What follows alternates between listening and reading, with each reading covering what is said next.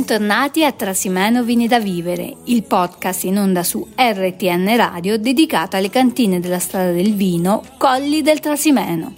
Questa settimana passiamo da Piegaro a Magione e, salendo salendo, arriviamo alla cantina di Roberto Berioli, una casa incastonata tra le colline, gestita in maniera familiare, ma allargata a forze nuove e giovani, tra cui Irene Rossi sommelier che vi farà scoprire tutti i segreti delle etichette con le sue degustazioni guidate e che mi aveva già accolto qualche mese fa per un giro in cantina. Dopo quell'esperienza ci ritroviamo qui di fronte al microfono per condividere progetti ed etichette di Roberto e di sua moglie Cristina, coadiuvati appunto da Irene e da Giulio per un viaggio sulle dolci colline del Monte Sperello. Benvenuti! Bene, grazie, benvenuta a te. E siamo qui in questo pomeriggio, uh, salutiamo tutti e... e... iniziamo questa, dire, questa passeggiata insieme virtuale tra le vostre vigne. Ci può raccontare, dottor Berioli, la storia della sua famiglia e anche la sua? Una lunga tradizione che però sa essere al passo con i tempi. Come si sta sviluppando il progetto oggi? Sono diciamo, la terza generazione presente in questo sito. È venuto mio nonno con suo fratello nel 1912 acquistando questi 24 ettari di terreno e da lì diciamo, si è nella parte eh, diciamo di terreni di proprietà del mio nonno c'è stato poi mio padre che era uno dei, dei sette fratelli e poi sono arrivato io con i miei studi presso la, la, la facoltà di scienze agrarie dell'Università di Perugia e poi con la mia esperienza lavorativa di ormai diversi anni e sono qui a coltivare i miei vigneti, tutti reimpiantati circa 20 anni fa. Ci potete raccontare un po' com'è gestita la cantina oggi, la squadra di lavoro? Lo staff è composto da, da, me, Roberto Berioli, da Irene che mi affianca qui e che si occupa quasi esclusivamente di ospitalità in cantina, da Giulio che eh, insieme con me eh, si occupa diciamo, dei clienti esterni, quindi dell'estero, viene con me alle manifestazioni esterne, principalmente alle fiere, almeno questo succedeva prima della pandemia. Ma ci ritorneremo, ne siamo sicuri. Speriamo. E poi c'è un'altra unità lavorativa che si occupa unicamente della campagna. Una posizione, possiamo dire, particolare la vostra proprio a livello di cantina, in quella parte del lago che volge verso Perugia, con una macchia a fare da cornice che sembra quasi quella che si può trovare anche in Sardegna. Quando ero venuta avevamo, avevamo fatto il giro per i vigneti, avevamo visto questo. Mm, quali sono le caratteristiche dei vostri terreni? Eh, I terreni sono in parte eh, ricchi di scheletro, calcarei, eh, dove è coltivato il nostro Merlot, clone bordolese, e qui siamo in abbinamento con la natura di questo terreno che, ripeto, ricco di scheletro calcareo, ci permette di avere uve di grande qualità e destinate anche a vini da invecchiamento. La parte invece destinata ai vini bianchi sono di dolce collina e terreni di medio impasto, quindi che sono diciamo, diffusissimi nelle nostre, i tipici terreni diffusi nelle nostre colline. Volevo ritornare prima di andare avanti perché altrimenti me lo scordo, um, il vostro motto che è Festine Lente. Che... Festina. Festina, grazie, Festina Lente.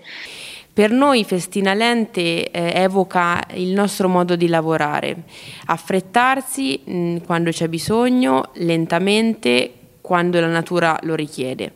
Noi eh, crediamo molto nella prima fase di produzione, i nostri vini nascono in eh, vigna, nascono in campagna. E la natura, come tutti sanno, ha i suoi ritmi, i suoi cicli, richiede del tempo, eh, non può essere forzata e questo è il concetto del lentamente. Affrettati perché la natura però a volte va, va domata, va gestita e quando eh, il progetto lo richiede, quando certe, certi trattamenti, certe eh, azioni lo richiedono, bisogna agire tempestivamente. Affrettati lentamente eh, indica proprio il nostro modo di lavorare. Eh, questa frase fa riferimento anche al nostro logo che rappresenta tre chioccioline che salgono una scala, vanno verso l'alto. Queste chioccioline step dopo step eh, cercano di raggiungere l'obiettivo più alto che è la qualità. Bisogna essere sempre consapevoli però che per raggiungere questo obiettivo alto serve del tempo, della pazienza e anche una progettualità, step dopo step verso questo questo obiettivo verso l'eccellenza. La vostra è un'azienda biologica, eh, ci puoi raccontare Irene quali sono i principi che seguite, come si lavora in vigna? Allora, tutti i nostri vini sono certificati eh, con il marchio biologico a partire dal 2017. La conversione è avvenuta nel 2014 e dopo tre anni abbiamo potuto apporre la fogliolina verde del biologico in tutte le nostre etichette. Biologico significa quindi non utilizzare in fase di campagna prodotti chimici o di sintesi o andare eh, a rispettare certe restrizioni imposte dal, dal regolamento. Noi eh, ci teniamo molto al biologico sia come eh, qualità nel prodotto finale sia come sostenibilità. Sostenibilità ambientale perché il nostro pianeta ha bisogno comunque eh, di, di, rispetto e sostenibilità anche in senso di salute eh, garantita al consumatore finale. In concreto questo cosa significa? Dunque noi eh, per quanto riguarda il biologico abbiamo restrizioni nell'utilizzo del rame zolfo, possiamo utilizzare solo 4 kg ad ettaro ogni anno e non sono cumulabili e riusciamo bene in questo modo a contrastare comunque le malattie legate alla vite, quindi peronospero idio riescono ad essere gestite al migliore dei modi anche senza un utilizzo massiccio di questi prodotti chimici. Poi eh, per quanto riguarda eh, che è, quella che è la parte della fertilizzazione noi utilizziamo una particolare tecnica che è il sovescio, quindi co- mediante l'utilizzo di piante eh, definite azoto fissatrici riusciamo a garantire un apporto di azoto al terreno costante tutti gli anni. Quindi l'obiettivo è quello di piantare eh, piante fra cui eh, pisello, favino, eh, trifoglio e andarle poi a triturare e a rivangare nel terreno mh, nel periodo di, di marzo. E, e poi per quello che, che riguarda la lotta contro i parassiti, in particolare segnaliamo una modalità che eh, risulta molto interessante, che è la lotta biologica per confusione sessuale.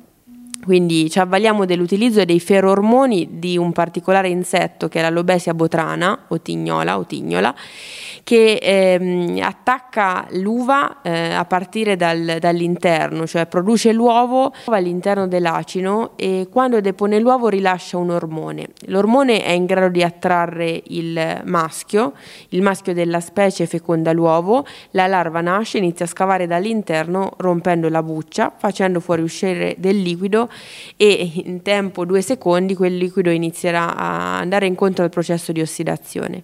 Noi non siamo ovviamente, eh, non possiamo utilizzare ovviamente alcun pesticida chimico e per evitare questo problema eh, ci avvaliamo appunto dell'utilizzo dei ferormoni. Noi eh, mettiamo in atto una specie di confusione sessuale quindi abbiamo delle ampolline disposte ogni quattro viti nei nostri vigneti. Queste ampolline eh, riescono a creare e a diffondere questo forte profumo de- del ferormone della femmina. Il maschio si sente quindi attirato eh, va, va, in cerca del suo uovo ma non lo trova perché il, il ferormone è responsabile di un profumo ancora più forte del profumo reale di questo insetto e di conseguenza eh, non, non, uccidiamo questa popolazione di questo insetto ma eh, cerchiamo di farla andare via e facciamo diminuire appunto la popolazione di questa specie. Insomma una serie di ehm, di attenzioni alla parte della campagna che ci permettono di evitare l'utilizzo della chimica, ma di utilizzare più processi fisici e meccanici. Eh, di conseguenza eh, la, la, vendemmia a mano è, la, è, stata una scelta da, a partire insomma, dal, dalla conversione al biologico e tempestività anche in tutte le fasi di, di produzione. In cantina, eh, anche in cantina abbiamo bisogno di un ambiente a bassissima carica fungina e bassissime temperature che appunto eh, ci aiutino ad evitare di dover aggiungere poi prodotti che vadano a recuperare l'integrità del, dell'uva e quindi del, del vino eh, alla fine. Tornando invece ai vitigni, giustamente quali vitigni coltivate? Ha parlato del Merlot e perché? Quali, quali scelte ci sono dietro?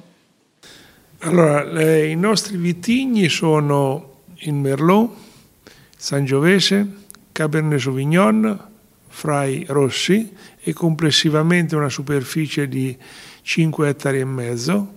Fra i bianchi abbiamo il Grechetto, lo Chardonnay e il Trebbiano.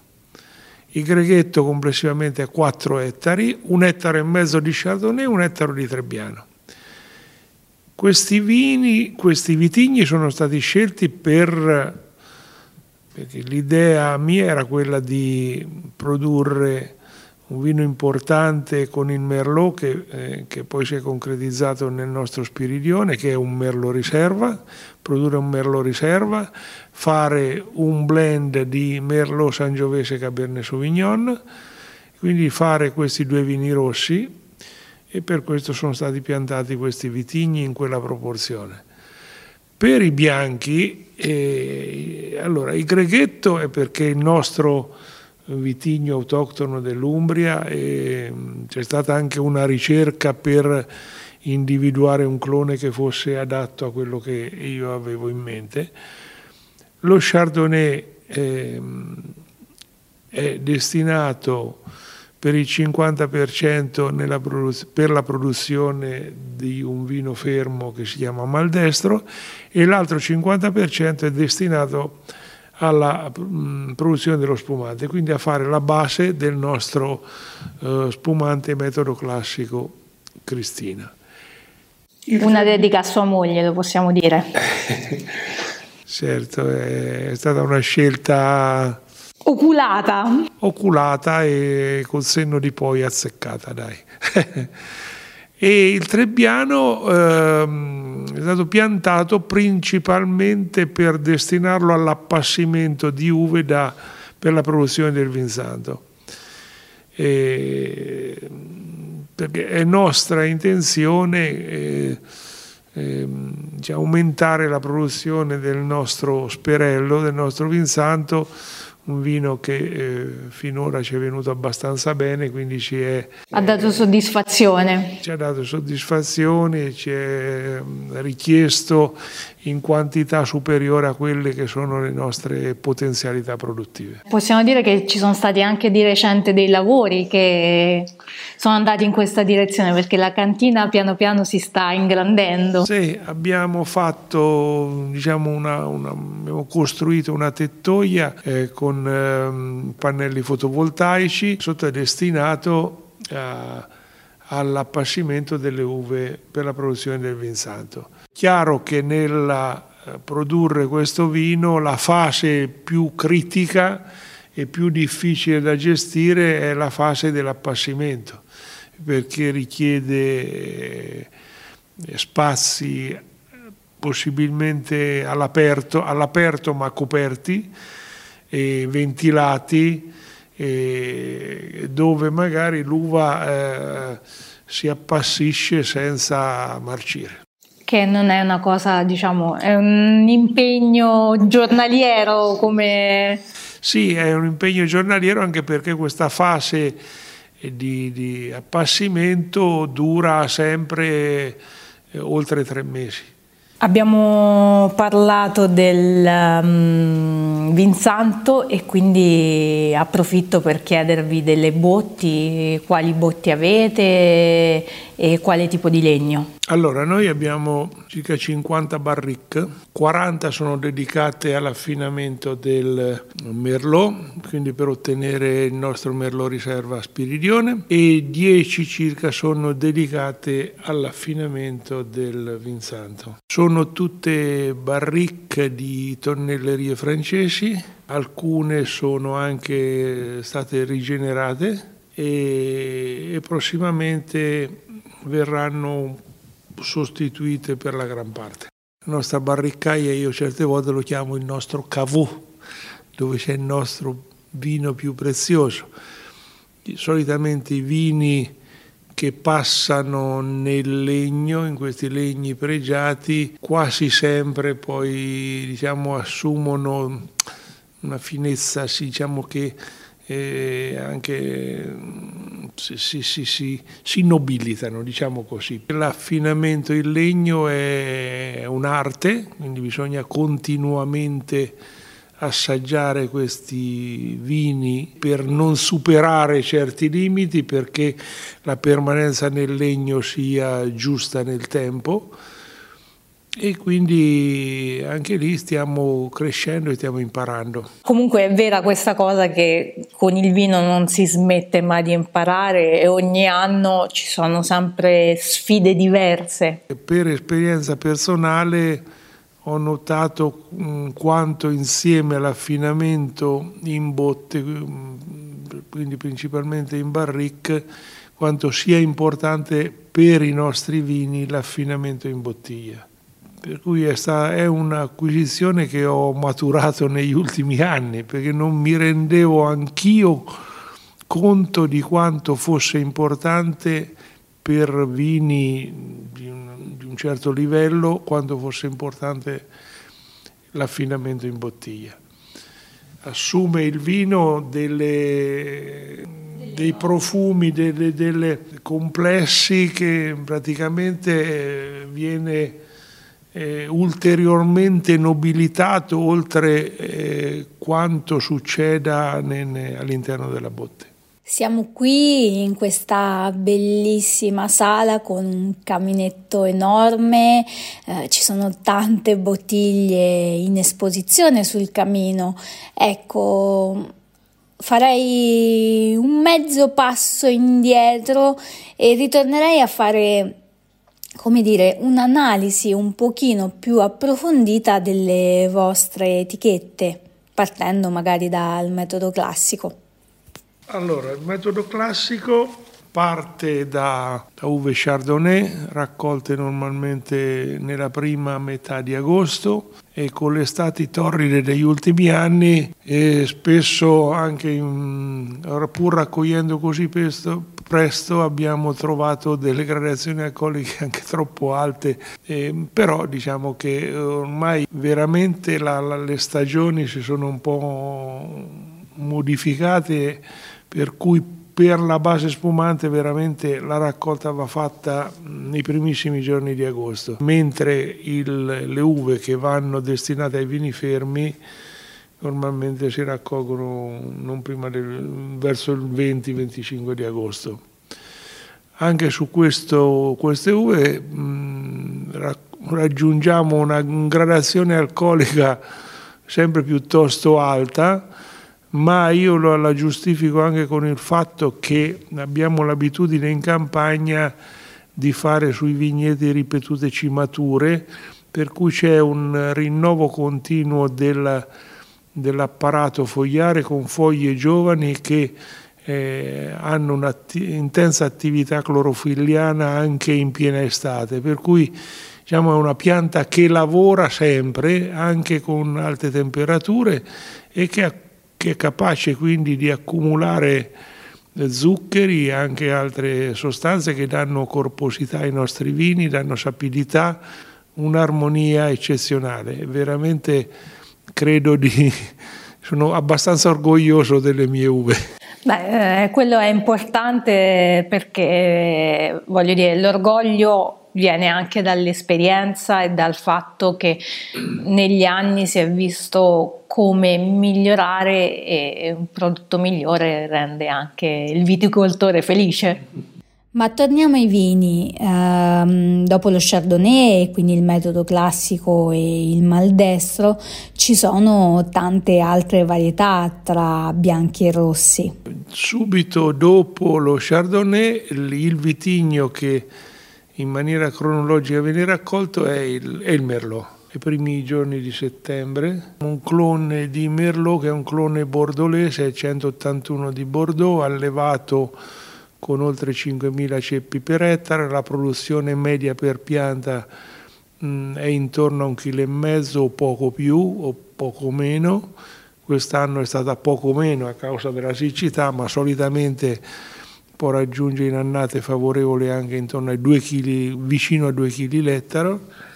E per il sistema di allevamento dei nostri vigneti, quindi eh, abbiamo il guglio doppio, e mh, mm, le uve sono quasi sempre ben esposte al sole, la pianta è in equilibrio e anche la composizione dei grappoli è mh, mm, quasi sempre favorevole alla produzione di, di, vini di qualità. E quali sono le etichette che vengono dal Merlot? Perché abbiamo parlato della riserva, ma sì, ce n'è più di uno. Ecco. Dal Merlot otteniamo due vini, uno che è lo Spiridione, che è il nostro Merlot riserva, e dove questi vini eh, possono andare in bottiglia non prima del 10 novembre, da due anni di quello della vendemmia. Poi il Merlot va, è eh, destinato anche alla produzione del Toppo Rosso, che è un blend dove, di Merlot insieme al Sangiovese e a Cabernet Sauvignon. È un IGT Umbria e non fa legno, matura esclusivamente in acciaio. Nei bianchi abbiamo un'etichetta che è il toppo bianco, che è un IGT Umbria, che si porta dietro i sentori di frutta, quelli che vengono proprio dal frutto dell'uva, e poi abbiamo un'altra etichetta che è il eh, Vercanto, sempre grechetto in purezza, che fa una maturazione prima in acciaio e successivamente per almeno 4-5 mesi, quindi 120, 130, 140 giorni su dei tonneau di botticelle di rovere francese eh, non tostate. E eh, diciamo, questo passaggio in legno fa assumere a questo vino dei, dei, dei profumi complessi che lo rende pochino meno spigoloso. Irene, non so se vogliamo fare un abbinamento per chiudere questo appuntamento, visto che abbiamo parlato di tutti questi vini, insomma, ci è venuta fame, possiamo dirlo. Siamo in Italia, siamo in Umbria e quindi un buon vino sicuramente si associa bene ad un buon piatto. E noi come abbinamento eh, proponiamo sempre dei prodotti tipici umbri. Per esempio con il nostro vercanto, con il nostro grechetto barriccato, eh, ci piace eh, avere come abbinamento un bel piatto di eh, taglierini con eh, un eh, sugo al, al, pesce, al, pesce, di lago, eh, qualsiasi pesce di lago, dal persico alla, alla, carpa. Diciamo che è un, il nostro vercanto, il nostro grechetto si sposa bene a dei piatti che hanno delle, con, delle forti connotazioni e delle forti complessità organolettiche, olfattive e anche gustative. E poi il nostro prodotto di punta, che è lo spiridione, eh, si sposa bene con eh, la cacciagione, con delle belle bistecche, magari anche con una cottura al sangue. Eh, si sposa bene con tutto ciò che ha dei sapori ben definiti e anche speziati però il nostro mm, qualcosa che c'è a cuore è l'abbinamento del nostro spiridione con il cioccolato fondente. Lo spiridione, questo merlot riserva, eh, questo merlot in purezza che nasce, come abbiamo detto, in vigna da basse produzioni unitarie, è un vino che proprio si presta a una degustazione come se fosse un vino da meditazione. Quindi il cioccolato riesce a evocare molto bene questa che è la sua funzione. Quindi eh, Spiridione lanciamo questa, questa moda, Spiridione, cioccolato, caminetto e sigaro se vogliamo, però meditiamo con lo Spiridione. Veramente sarebbe stupendo poterlo provare ora, ecco. abbiamo anche il caminetto lì sullo sfondo e ci, dire, ci trasfiguriamo subito in questa dimensione. Siamo arrivati quindi alla fine di questo quarto appuntamento di Trasimeno Vini da Vivere su RTN Radio. Io ringrazio il dottor Berioli per l'ospitalità e Irene per tutti i consigli, soprattutto quelli culinari che ci ha dato in questi ultimi minuti. Grazie per averci seguito, è stato un piacere essere ospiti. Ecco, adesso noi abbiamo parlato a lungo se venite a trovarci fare, sentirete che cosa dicono i nostri vini. Ciao, Giustamente ciao. Quando, quando, possiamo venire in cantina? Mi stavo dimenticando una domanda fondamentale. Ma eh, noi siamo aperti praticamente tutti i giorni dalle 9 alle 13 e dalle 15 alle 17. Perfetto e eh, vi invito a seguirci ad andare a trovare il dottor Beriari Irene e noi ci ritroviamo la prossima settimana per un nuovo appuntamento. Ciao a tutti e ad Maiora!